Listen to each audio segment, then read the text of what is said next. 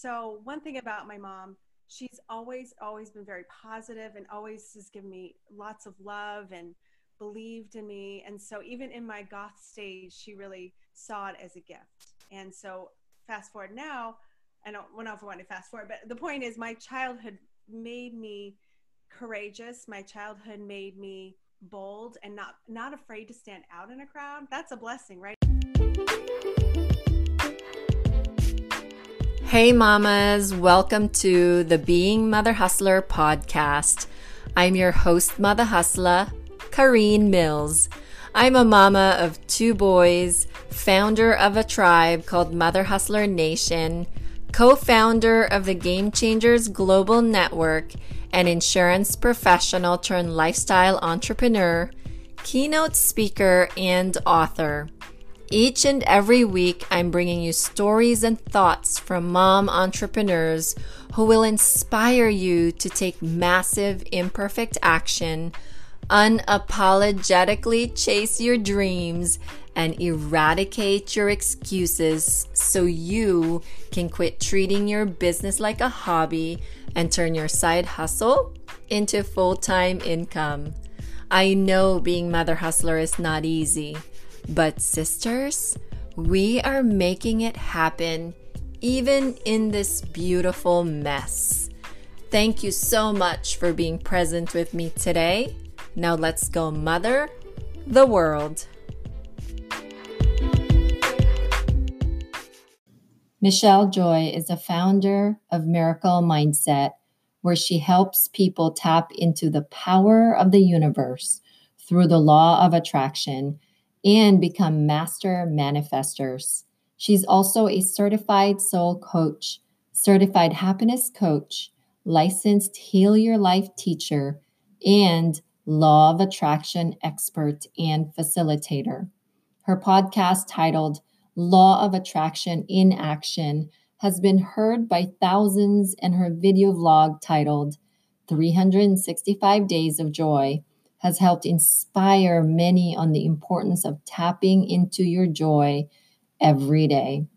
She's the author of Thrive and Shine, How to Find Happiness When Life Falls Apart.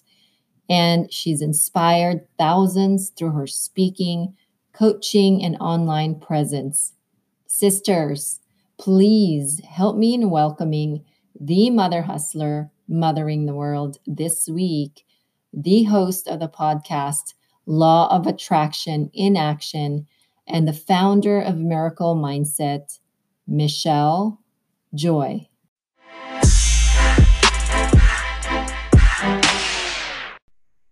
Welcome back, everyone. My name is Karine Mills, and I'm your host. We are blessed today to have Miss Michelle Elder, who also has a podcast that I was on, The Law of Attraction in Action. And I'm so excited to hear a different side of her. On the flip side, we always begin to talk about your childhood. So first, welcome, Michelle. How are you? I'm fantastic. How are you? Great. Good. It's awesome for moms today because Portland, Oregon area is snowed in and we don't know how to do life with snow. So the whole city shuts down, and I live in a hilly area, so I'm always very grateful when it shuts down because I don't want to leave where I live. It's bad. Right. Safer that way. And my husband would not let me drive in this types of conditions. So I wouldn't either, but I've tried before and it's scary. So welcome. Thank you. And by the way, I go by Joy as well, Michelle Joy. So oh, good. Using for a lot of people. I always think about names. You know, we always think, well, this is our name and this is what we should stick with. But I think whenever we reinvent ourselves, it's good to change our names. And so Elder is actually my ex-husband's name.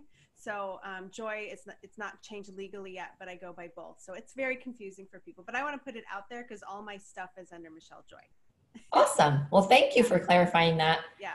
Girlfriend, you can do whatever you want. I know. Right? I love that, right? I love that. Cool.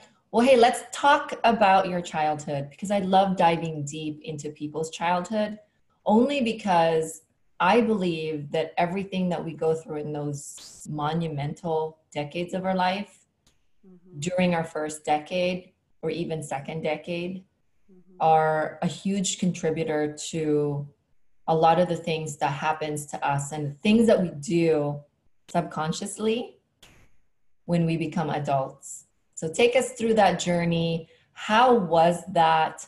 What types of things that you can take away from your childhood that you think that is leading you to who you are today? Oh, absolutely. My childhood was extremely impactful. I grew up with a single mom with 6 kids.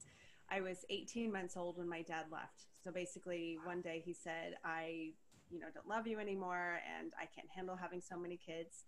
And my mom was at the time a stay-at-home mom and had no money and no way to make money because she didn't have a job. So you can imagine growing up where at 18 months old, my family fell apart. And so I grew up with a very strong sense of, I was ignored because my family's so busy. My older siblings had to try to take care of me. They're all 4 years apart, and there's a 7-year gap, and my brother and I were born, and my brother and I are 2 years. We're all full blood. But during that time, I realized how, I felt so ignored and not loved, but I never complained about it because our family was, just doing the best they could. So instead, I bottled it up. And so my childhood was very sad. I rarely smiled. I felt... I know my mom loved me, but she just couldn't be there for me. She became a realtor. I mean, she's just, my mom is so badass. She's amazing. She should be on your show for what she's done. But she, found a way to make it work. But in order to do that as a single mom with 6 kids, she had to be gone a lot. So she had to rely on my siblings and, they were teenagers. They didn't really want to have to take care of 2 little kids. And so my story, my tape, what I told myself as a kid is I'm not loved. I don't fit in. And I'm the only redhead out of 6 kids. I'm the only, I was the dancer. I never liked sports. I'm like such the black sheep, Karine. Like, I don't know where I came from. You stuck out like a sore thumb. Oh, I did. But truly, Karine, that's when I look back in my life and who I am today. I am the person I am today because of I had to find meaning to me, because I didn't fit in with my family. And it's more than just, they don't love me. I felt different. I always knew I was different. And so what I did actually, which is a funny story, in 8th grade, I became goth. And this is in the 80s when nobody was doing this, right? And so, my family is, in many ways they did support me. They thought it was weird. But my mom actually really praised me for it because she knew I had the courage to be different, and she really appreciated that. So one thing about my mom, she's always been very positive and always has given me lots of love and believed in me. And so even in my goth stage, she really saw it as a gift. And so fast forward now, I don't know if I want to fast forward, but the point is my childhood made me courageous. My childhood made me bold and not afraid to stand out in a crowd. That's a blessing, right? Especially in the speaking world, right? I mean, a lot of us, like self-love, self-promotion, all these stuff are just now popping up, but Michelle Joy has been doing it all her life. Yeah. And I was really shy as a kid too. Believe it or not, I was really shy. It wasn't until my 20s when I became a nurse that I kind of broke that shell. But it's so interesting to see who we were then and who we become and how they relate, right? Which is why you do this show. It's really fascinating. Yeah. Well, I want to take you back through the bottling part because there's a lot there of what you just said that I want to kind of dive a little bit deeper into. And the other reason that I do this podcast is also not only to mother the world, but also to hopefully the people that don't have a mother, foster children, maybe an adoptive child that just don't feel quite at home, or they belong to, the home that they live in or their adopted family, and allow those kids in those profound years growing up to really be mothered by people like you and me, plugging into my podcast to sort of be mothered by a collective mom. like all of us, learning a little bit from all of us, because I know that when you're a child, it could be so isolating and it could be so lonely, especially when you don't have somebody to relate to. And you know that, and I know that because we've been through those moments in our lives. So talk to me about how that feels to bottle a lot of things, because I'm really also a proponent of like minimizing the teenage suicidal rates, and there's a ton of those, and maybe social media is just like magnifying everything, and maybe they've just been happening all our lives. We just are now have so much access to everything and faster than we've ever had. Mm-hmm. When you talk about that, talk about from a kid's perspective as well, and really give our children of today and maybe the teenage of today an advice on how you really handled that, and what outlets did you go through or did you not have, and how do you think you would change that looking back? Well, you know, again, during the years when I was goth, it was a really fascinating time for me, because there was a part in me, and I was, you know, 14 at the time, mm-hmm. and there's just this little seed in me that says, I'm going to be me no matter what. So yeah. That was like, it was, my internal was not able to express it because I was so shy and I couldn't tell people how I felt. So what I did is I did it externally through how I looked. Mm. And so my physical stance became my expression of, yes, I'm different and I'm okay with it. It was like this power within me. Wow. But I did bottle a lot up. You look back at all my pictures, there's not a lot of pictures of me when I was a kid, but I really smiled. And in fact, there was so much pain that I held on for years mm-hmm. that I moved away from Denver when I was just barely 19 without like any plan. It's not like I moved away to college. I moved to Portland from Denver wow. with 2 boxes in clothes and like $200. And I didn't really have a plan. And I just knew I had to leave Denver. And I remember when I left, I knew, I was like, I'm never coming back. Like I was so angry at my family, and wow. but I did have to go back every year. You know, I'm really, really close to my mom. I've always been close to her, but so I go back every year and I cry every single year. You go back or when you leave? No, when I go there, when I'm there, I completely melt down. Wow. Like I would cry, and it's the thing. It's so deep. So this is the bottled up part. Then we don't have a place to express it when you're young. I expressed it through, you know, being goth and being able to express myself externally, but I still was really hurt inside. And I felt like, again, you take 5, 6 siblings, and there's my 5 and there's me, you know, just to be so different from this big family that's so caring or so close, and I don't fit in. It's a horrible feeling, right? Wow. And so for me, I held onto that tape for so long. And Karine, what really shifted me is the awareness that I am the person I am because of that. I got strength and I had the courage to move away when I was 19 without a plan. How many people can do that, right? At 19, not much. I was very courageous, and I was very an outside the box thinker. I did not give in to fitting in. You know, mm-hmm. There could have been an urge for me when I was young say, well, you know what, I'm just going to be like them because then they'll like me. But wow. I could do it. Like fitting in. Right. And so years later, I realized that my past was not something there to hurt me. It was something there to make me the person I am.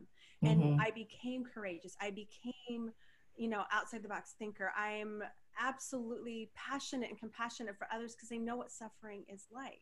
Mm-hmm. Because I suffered so much, I felt, as a child. Wow. And so I have so much love for those outcasts, you know, for those weirdos. And it's because of me not fitting in. So why would I take that away? If right. something so horrible made me so great, I'm taking the great and be grateful for the horrible, you know? Yeah. Perspective. So then I started to heal, and this all happened after my divorce. And this is all in my book too, at least as far as my healing after my divorce. But I really believe that forgiving my family, understanding, perspective shift, and just saying, oh, this wasn't really there to hurt me. It was something that was put in place to make me who I am. Then I know it was a gift. So then I started, when I go back to Denver now, I'm so in love with my siblings. We're so close. Wow. Closer than we've ever been. And they didn't know I suffered. And so I've had conversations with them to say how much I suffered. Like, oh my gosh, I had no idea. They're like, I always thought you were dad's favorite or mom's favorite. Wow. Wow. So, let's stop really quick there, because you just said something that really is super interesting to me, because you said that you now talk to your siblings a ton. Yeah. And they didn't even know you were suffering. So I think the communication too is so super key, because they probably wanted you to belong, but then in our own minds, and I think it's sometimes it's self-inflicted, right? Mm-hmm. Because they've probably been waiting for you as well to reach out, to really like just become connected more than we thought we were. Right. And so by bottling everything, and you know, you bottled it at 14, you moved away at 19, and then you had your marriage that didn't work out. And when we bottle things up, it gets filled up with even more crap, right? Mm-hmm. And so the more that we let go of those rather than later, the less it gets filled up with negativity. But then the more we keep it within and bottle it, the more it gets filled up with even more. And then even more. And then you have like the outburst when you come home to Colorado, right. Because it becomes so much and you never let go of it. So I am so excited that you talk about this. When you were 14 and you were different, were you bullied at all? You know, surprisingly enough, they were intimidated by me. I went to a very diverse school, and you know, they tried to desegregate schools in Denver. So you had a large part of the Black community come to the suburbs, and a lot of us went to their neighborhood like during our elementary school years. And so, but we still segregated. It was so funny. Even though we're desegregated, we're still segregated.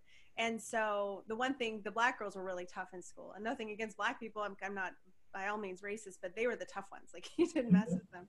And, but I could dance. And so even though I was goth, I could dance like Janet Jackson. Like, you know, I had really good dance moves. And so they bonded with me over that.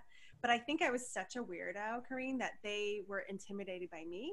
So I didn't get bullied as much as people were just like kind of afraid of me. And in some ways, I mean, my high school was just like, it's in the suburbs of Denver, but it looked like a prison. It was horrible. But I felt like having that protective thing of being different, actually, it protected me, because then nobody would mess with me. So... interesting. So no, I of course people made fun of me, but it was, to me, that making fun of me was a sense of pride, because I got attention. Ooh. And that was the big thing. I didn't get attention as a kid, and all of a sudden I'm getting attention. Wow. So actually just saying that right now really struck a chord with me, because it is a lot of why I probably did what I did, you know? So you were hungry for it because your family didn't. Okay. You're starving for attention. Wow. Yeah. Wow. Which is part of my issues in adulthood. So I still crave attention. This is probably why I do everything that I do. I'm such an attention whore, I guess. I think we all are when we're like so social, you know, because we give so much attention to people that we maybe have a subconscious expectation that we should get what we give, right? Yeah. But it's but you know, the law of attraction also works its magic, that we get what we give out there and we'll put out in the world, right? Because you're all about law of attraction. Yeah. So you said something about when you were 14, you were goth when nobody was even goth. How did you learn about goth? Did you just like do it without even having a model? You know, I listened to music videos all the time. There was a local TV station in Denver that played, for 2 hours it played alternative videos. So I listened to a lot of music. Music was my influence. And there was a couple people that, you know, we kind of started out new wave, listening to The Cure and Depeche Mode. And, you know, this is in 1987. Shows you how old I am. But, dating you back there, girl. A little bit. But it was back, you know, when it started out light, but then I would watch these videos and I would just get enamored by the look. And so I just started doing it. And Denver did have, even though there was a small amount of us, it was still a decent amount.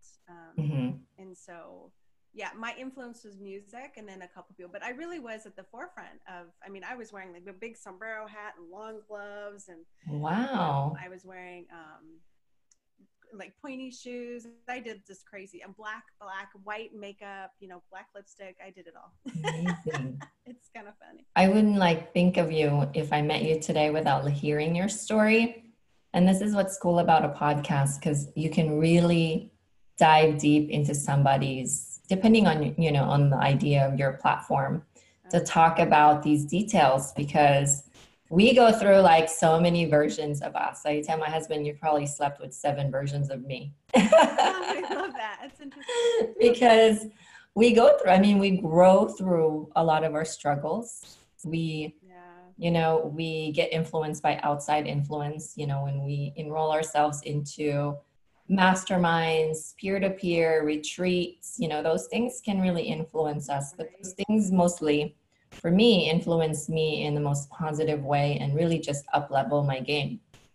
So I'm so excited to hear all of your gifts from your childhood. Now, when you became an adult, 'cause you moved away at 19 and you came to, you call yourself weird. You came to the weirdest city on planet Earth, which is Portland. I just was home. What happened? I mean, what happened when you got to Portland? Did you just like figure it out, or? You know what? It was the first time in my life that I felt right. Like I was like, oh, I can breathe. Like I for one, I never really liked Denver. In Portland, like the second I stepped foot here, I was just in love. And I luckily in high school, I went to a vocational school called the Career Education Center. And so I had 2 years with the Academy of Travel and Tourism. So I worked in hotels. So I got a job at the Marriott. And again, that started building up my self-esteem. I had my own apartment. You know, back then things were a lot cheaper. I could afford an apartment. And I had just, I started building this life that was about me, and I didn't have to compare myself to my siblings. It was about me. And then I met my ex-husband soon after. So then that's that next stage of my life that kind of took over. Yeah.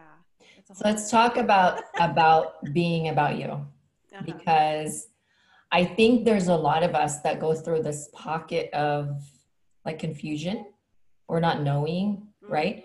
But not knowing is really exciting for me. I think for a lot of entrepreneurs, going through the process of learning and knowing is exhilarating for us.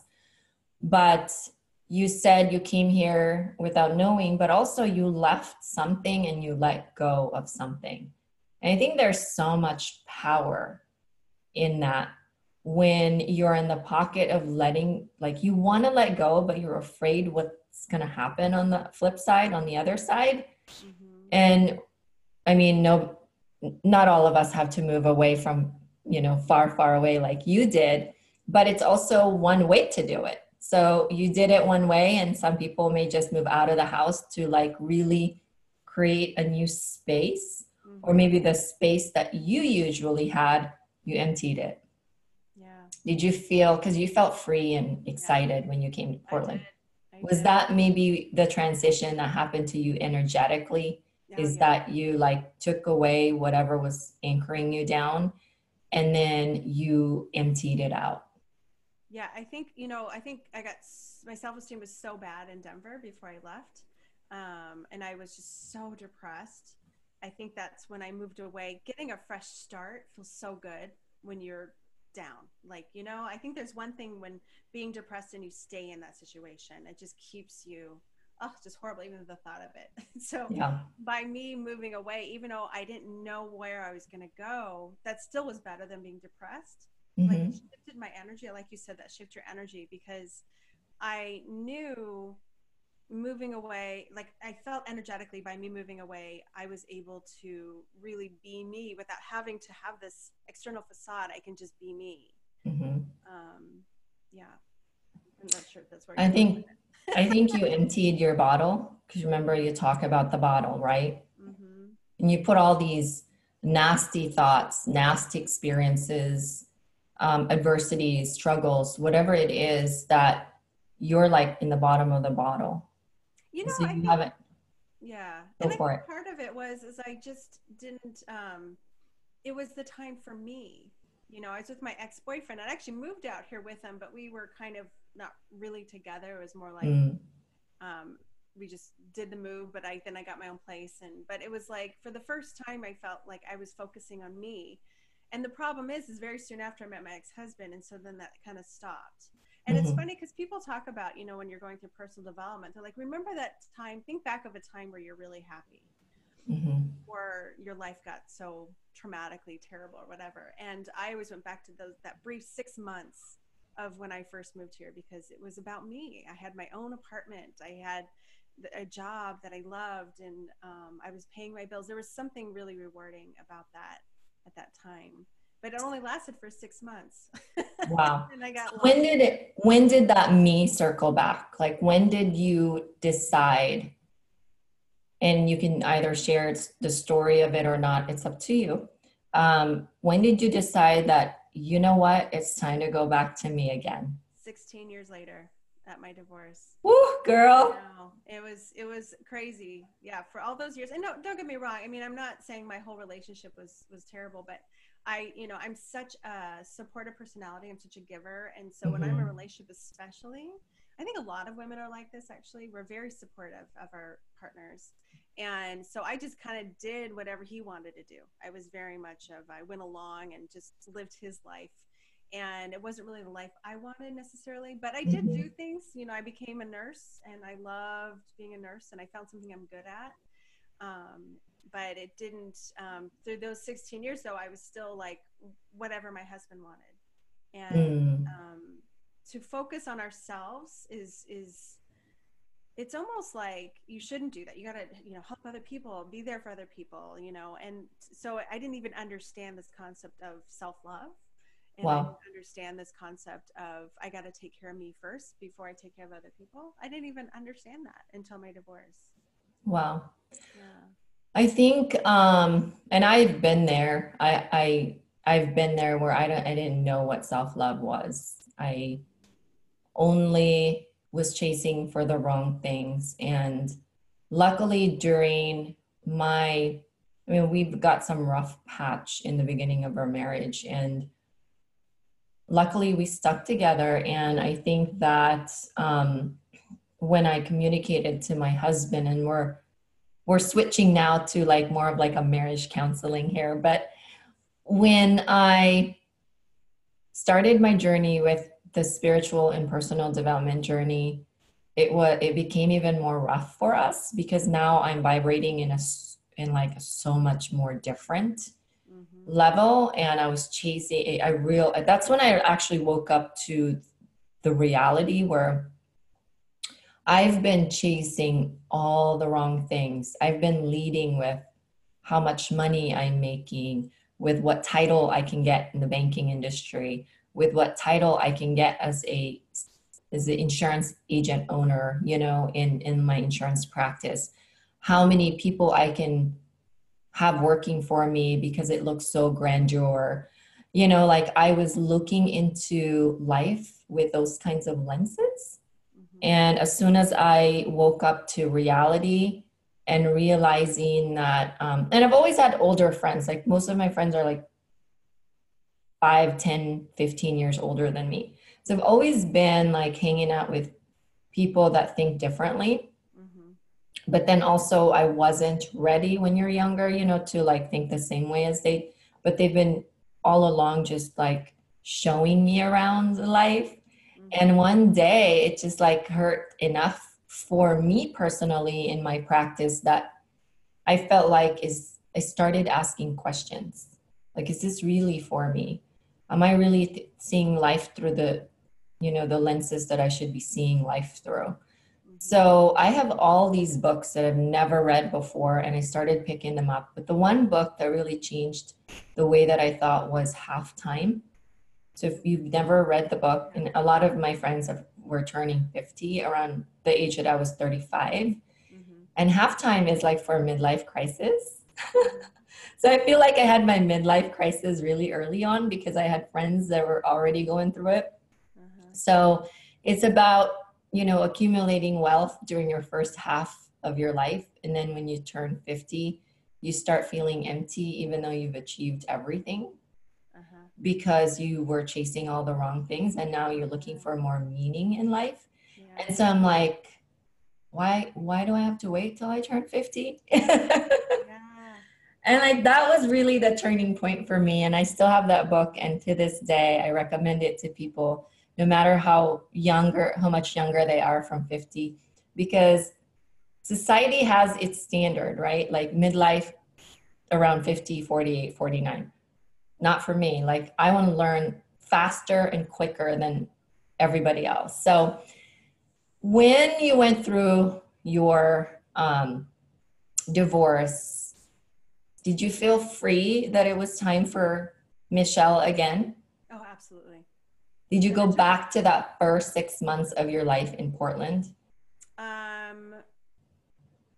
You know, I think it was no. I would say yes and no. Yes, because I think at the time I was a little bit spiritual, like I was dabbling with Taoism and meditating a little bit. And so one thing that I did is after my divorce is I started meditating, and that's when life fully changed for me. I actually had a spiritual awakening, and wow, it was at that point where like I felt like it was a near-death experience, just through meditation. And at that moment, I never saw life the same. And, you know, the blessing of my career as a nurse is I have always seen life in a very precious form. Like, it's about the love you give. It's about the love you receive more than anything. That's, to me, was always my drive, not money. But it was at that point that I realized we're all spiritual beings, and that in this moment of awakening, it was everything after was like I had a near-death experience. And I read stories about near-death experiences because everyone who went through it went through what I went through, which is seeing life in the most beautiful light and more love than you could ever imagine. And so that was the part where it's like you like connecting on a deeper level, and to me with spirituality was the turning point. And so when the 6 months when I first moved here was a taste of this person in me that had dreams and had these desires, and I wanted to move to France, and I wanted to be an airline stewardess, and I wanted to travel the world. And I did travel a lot. My ex-husband, I traveled a lot, so I'm grateful for that. And I'm grateful for where my life has led me for sure, but it is that turning point. It was my spirituality, and by far. Amazing. Yeah. Taoism. Love it. Mm-hmm. You and RIP to Wayne Dyer. Did you used to learn from? It's like he's like my guru. I know. I've seen him a couple times. When I saw him, I was like, she's kind of rambles like a grandpa, but like he is like a grandpa. It's like I feel like Wayne Dyer's my grandpa. I know, but like I listen to stuff on YouTube all the time. Like, oh my gosh, I love what he says. Like, it so resonates with me. Have you watched his movie, The Shift? Yes, so good. Oh, yeah. No matter how many times I watch that movie, I just like bawl.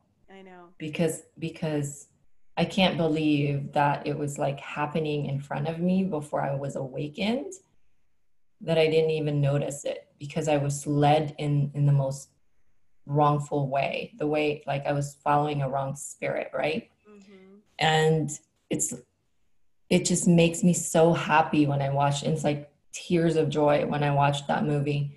And I recommend it to every single person that's in that pocket. Like we talked about, that pocket of confusion, whether letting go or not, and afraid of what's unknown and what's on the other side. And I always tell them, if you're in that pocket, watch this movie. Don't watch it when your kids are running around and you're super like multitasking. I want you to watch it when everybody's asleep and you only have yourself. Mm-hmm. And when it's quiet, and like literally when people do it the way that I explained to them, they like come back to me and say like, thank you for recommending that, because I think that's just how humans operate, you know, like the first half of the movie, it showcases all the things that we do as humans without even noticing, like the really things that, like things that really truly matters. Yeah. And so that's what happened after my awakening is I became really aware that I was the creator of my reality, that I was responsible for my life. And in many ways that made me extremely giddy because I'm like, oh my gosh, I can create anything. But then there's also like, oh, I created that. Okay. But it was in that though, that it helped me recover and heal from my pain. So the thing is people are so afraid of getting deep. You know, I became a certified soul coach after my awakening because I wanted to know me. I wanted to know me. When I meditated, I would say, I just, you know, please show the real me. I just want to know me because I lived in denial land for so long. And I didn't want to face myself. I really needed that spiritual part of me to hold me while I saw myself with unconditional love. You really truly become an observer of your own self when you are so awakened. You can literally almost like remove your soul from your body when you're so awakened, when you're meditating and like look at your body.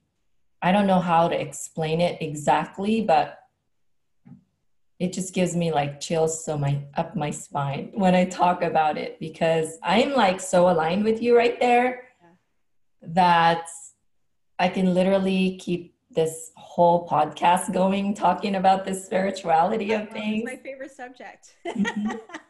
What kind of RN were you, Michelle? So I worked at a big hospital here in Portland, intermediate care. So I was a full-time charge nurse for 9 years and worked nights. Isn't that crazy? Wow.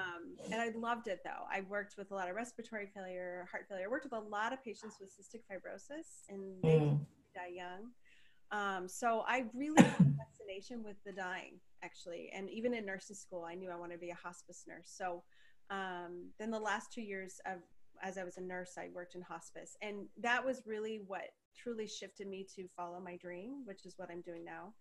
And because I saw that life is limited, I saw that people suffer when they shouldn't suffer. Over and over again. And, you know, when you're faced with death on a daily basis, as I was, you don't take life for granted. You don't, you know, of course I have my pity party days, but in general, I don't sit there and go, oh, you know, I'll never be this. I'm like, why not live full out? You know, you combined my experience in nursing with my spirituality. And to me, life is just an experience. Why not live full out? Yes. So I definitely get scared sometimes, but then I go, well, you know what? I'm going to die anyway. And I wish everybody had that experience, either to work around the dying, around the sick, because, you know, we complain all the time. And again, I do it too. But at the end of the day, I can leave that hospital floor. I can walk on my own two legs. I can feed myself. In fact, I tell you, the happiest person I ever met, he was. The message that you told all of us was to take it. Like, how do I do this? Just take it. Take the opportunity. Grab the opportunity.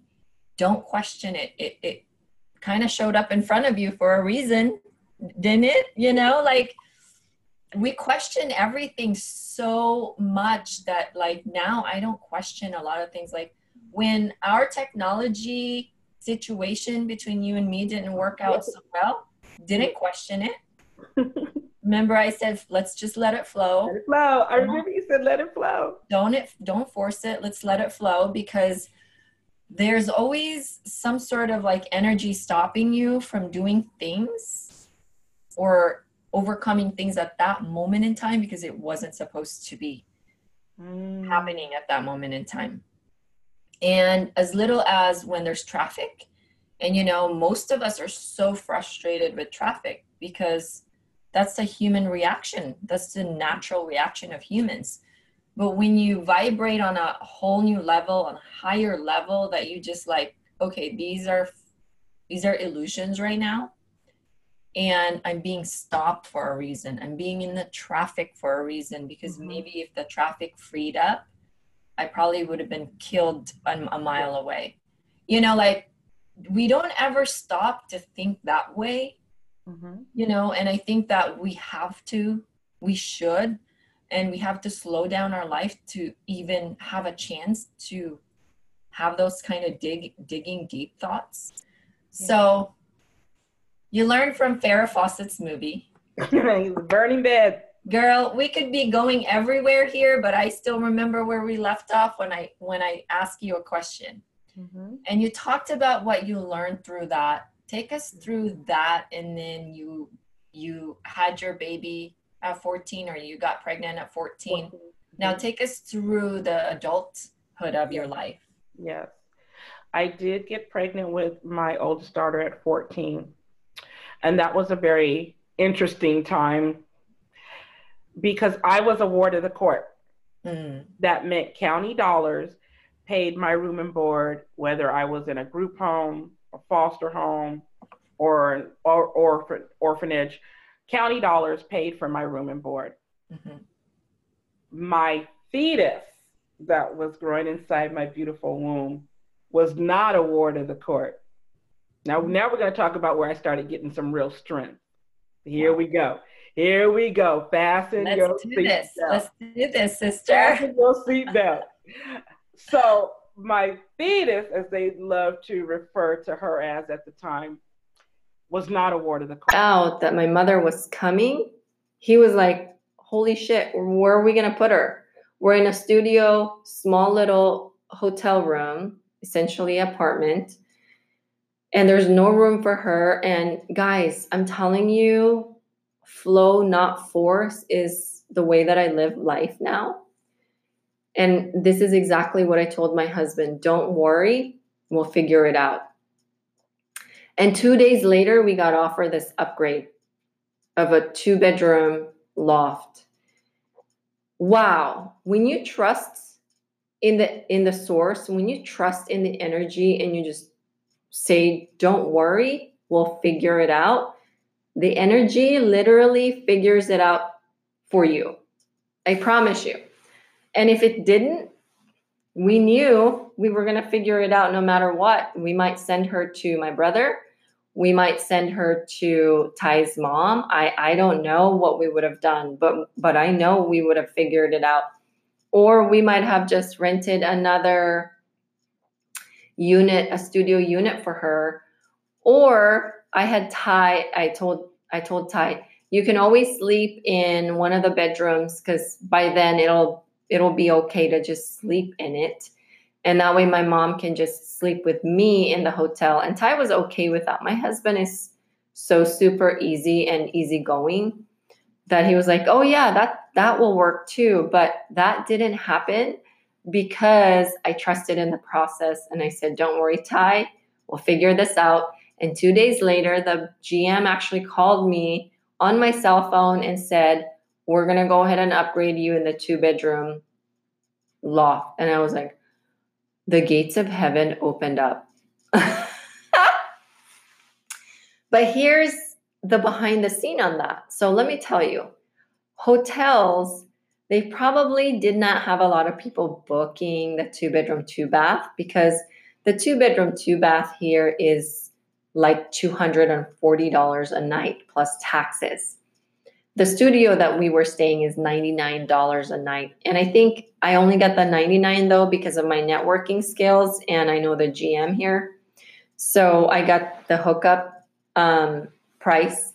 But the cool thing about it is it would have been like $109, $129 maybe.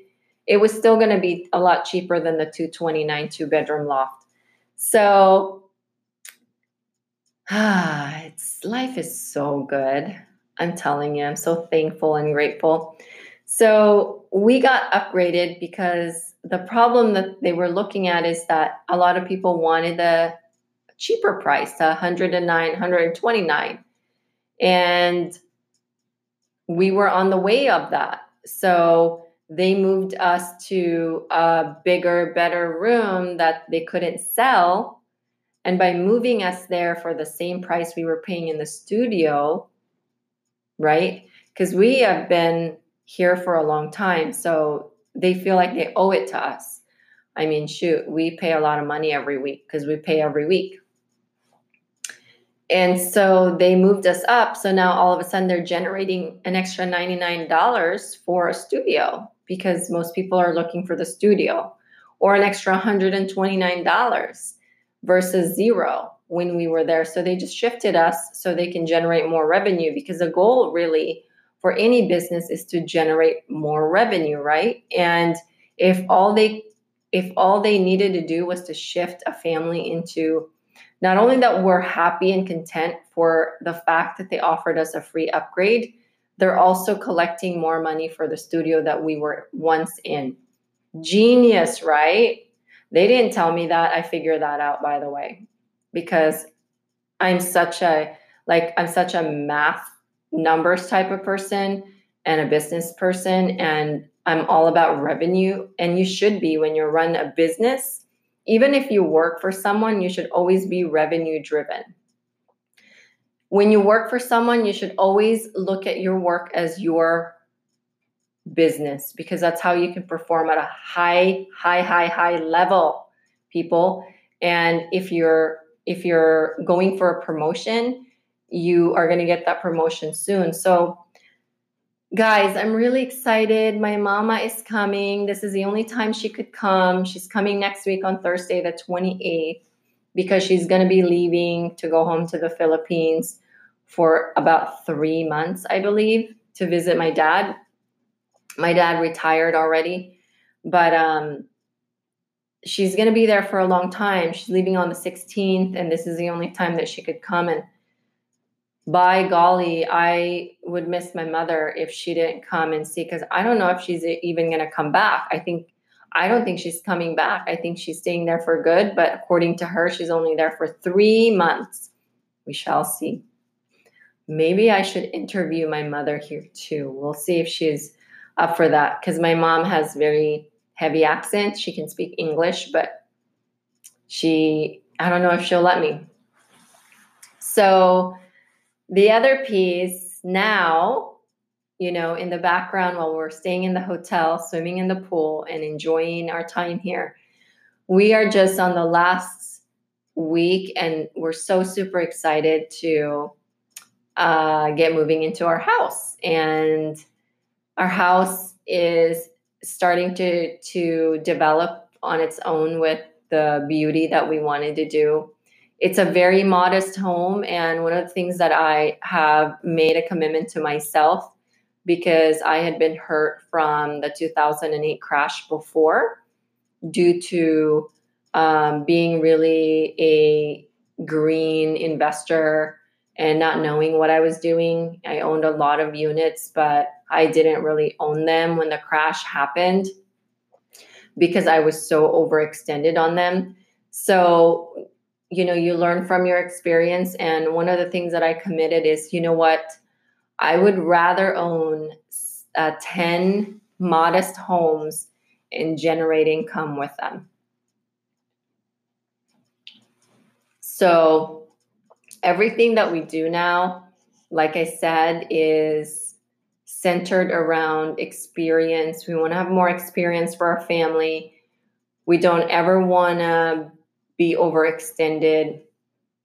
We are going to live within our means and invest a lot of money into the right things, hire professionals to really help us guide through the process of building our wealth. And I am so super excited. One of the plans that we'll do is we'll do a project in the house every year until we can buy our next project. And then we can just take off from there. But one of the things that I'm doing, which is real exciting, is, and we're not going to hire, because this is a pretty easy project. My husband and I, we're going to build my podcast studio in the back. It's going to have acoustic walls to block all the noise, because we have air traffic above us. Block all the noise. Oh, you guys, I'm so excited to have my own podcast studio. And then we're going to start remodeling an Airstream on the side of our house that we're going to provide service for Airbnb to recoup some of the expenses that we have spent in this whole project. And I'm really excited on the back deck. So we have two decks in this new home that we our humble home, right? The back deck, it has access to our master bedroom.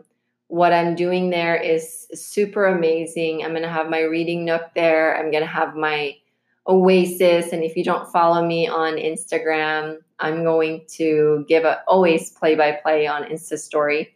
But it's going to have the oasis back there. And it's just going to be so much fun. We're going to have a hot tub back there too. So it's going to be an exciting little home. And then on the front deck, we have an amazing barbecue center. I got my husband a kegerator for his Father's Day, and I told him it's an expensive gift, so it should cover Christmas and his next birthday, and he was laughing. We normally don't give gifts to each other anyway, so I figured this would make him so happy. My husband has worked so hard during this transition. Like when I say hard, I'm not saying that I'm not working hard, but when I say hard, it's like laborious hard, back-breaking work. Ty is a hard-working man, and I'm so fortunate to have him as a husband. I'm a fortunate woman to have a husband like Ty. So that's pretty much it, you guys. In a nutshell, is almost an hour episode. But I also want to tell you about my 40s. Well, not my 40s, but me turning 40, because I used to think 40 was old. But then now I'm 40, and I want to tell you how I feel about that. I feel so accomplished at 40. I know I have a lot more to do. I know there's still so much more to accomplish, but in my 40s, I feel so accomplished.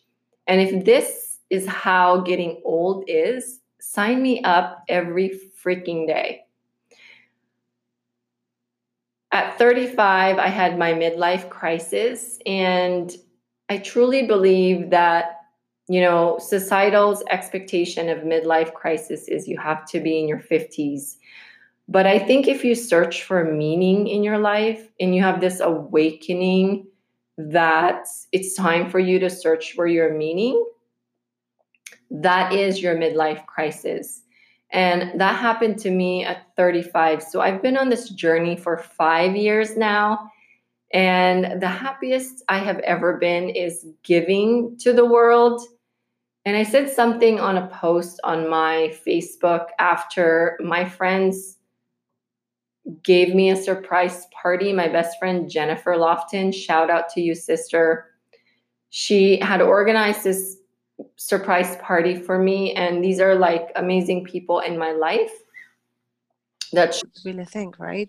Mother, the thing is, it's not just that. I think, the thing is with motherhood, I think it's an advantage, to be honest with you. Yes. I learn how to be extremely good at multitasking the moment I became a mother. I really tell you. No, I'm not joking. Because when you just think about yourself, that's why I laugh. That's why I don't see it as something that it should be. It should be an asset, actually. If you're a mother, it should be easier for you to be a hustler. Yes. Because you're hustling anyway. Amen, every day. No, seriously. This is what people are telling me. How are you managing it? You have kids. I'm like, actually, they taught me how to be very good at multitasking and not to dwell on small stuff, not to sweat on small stuff. Yes. Because, you need to find solution. If they hurt themselves, you need to immediately find ways to cure that, You don't think about, oh, what happened? You know what I mean? It's just like... Did you hear my podcast today with Carol Walsh? I have to listen to it later. Okay, that's episode 2. And she talked about this. Because sometimes there's parents or mom, because this is mother-centric. This is the topic is mom. Uh-huh. Sometimes there's moms that don't value themselves enough when they go out to go start their own venture, their entrepreneurial journey. Mm-hmm. And she says, if you look at running a household, it's like running a company. You have kids. Even more challenging. It's, yeah, conflict resolution. Because the others are like, budgeting. Sorry, cut you off. Mm-hmm. You know, like you have the components of running a company, you know, mm-hmm. managing people, that's your kids, right? Manage your husband, right? That's right. Your whole entire household you're managing. And I think because she says, because society doesn't put a value in it. No, we should. Society don't do that. We should. But I love that there's a theme there that you also say, and you're like all the way over in Europe. So motherhood is a language, right? It's common. We understand it and we know what it is. So before we go, I want to congratulate you with everything that you've accomplished and your success, and I commend you for going after your dreams and continue to even expand your business. I have enjoyed watching you on social media, growing brand, growing your grooming company, and now expanding to beauty products, and now expanding to a company that is charitable rights, mm-hmm. which is such a beautiful thing. So I want to acknowledge you for all that. And the cool part is we were childhood friends. We went to high school together, and it's just like old times when we talk. Yeah, that's true. It seems like there's never been a gap in the years that we've spoken. So thank you so much for gracing me with your time today. I appreciate it. Even though you're sick. Thank you. Yeah, I know. I'm so sorry for coughing on your ears. That's okay. Like, I'm very proud of you as well. You know, I've also watched you grow, and I couldn't be more proud and be inspired. Yes, and I really look forward to your visit here. You should come visit us. Yes. One of these days, I'm going to have to show up and go hang out and get your oh, just hang out, you know. It's really nice here. It's really relaxing. Cool. So yes, thank you so much, and you're welcome. To all the mothers, keep hustling. Yes. Oh, can you tell them where they can find you on social media and online, all that other stuff? Okay, so basically you can I have my personal, by the way, my personal Instagram is if you see, it's a bit daring, right? It's a bit being bold. You know why it is like that? You know, I have to tell this little story, right? So we grew up in the Philippines. I've always been different, you know it. I've always had this, you know, big boobs and everything, and so somehow I always felt like bad about that, and it's not my fault that I'm born like this. It's about also body shaming, about being comfortable in your own skin, and it's about being bold in general, you know, to be you. You know, we are all unique. We need to celebrate that, you know, and we're all here. We contribute to the future, right? So, so that's one of the key things why it is a bit bold, and it's inspiring. I mean, if you read the content, you know, it's not just about the pictures, you know, there's always a story behind everything, right? And it's also because of my I have my own line, the unique curves. It's still happening. Somewhere. Okay, cool. I have for the curves. It's about body shaming. You have to embrace yourself. And yes, exactly. I mean, I'm sorry. This is me, and I can't change that. Yep. Oh, I can do surgery, but no. Anyway, that's also open later, maybe. But anyway, so yes, they can find me. My personal page right now. It will be converted anyway later on. But it's u-nick.ch in Instagram, and also I have the unique beauty Zurich. That's for the business in Zurich. And then I have the Tally Beauty Lausanne. And they can find me at www.u-nick.ch. Yes, I think that's it awesome. For now, but there will be more coming. Follow her on Instagram. She has 10,000 followers and growing. Congratulations for every feat you've won, right? It's always a fight. We never stop fighting. No. Yeah. Every day will always be a fight. And I think that's what makes life beautiful. Exactly. You know? All right, Jimmy. I can't wait to hang out with you and see you one of these days, but soon. Cheers. Thank you. All right. See you, girlfriend. Bye. See you. Bye.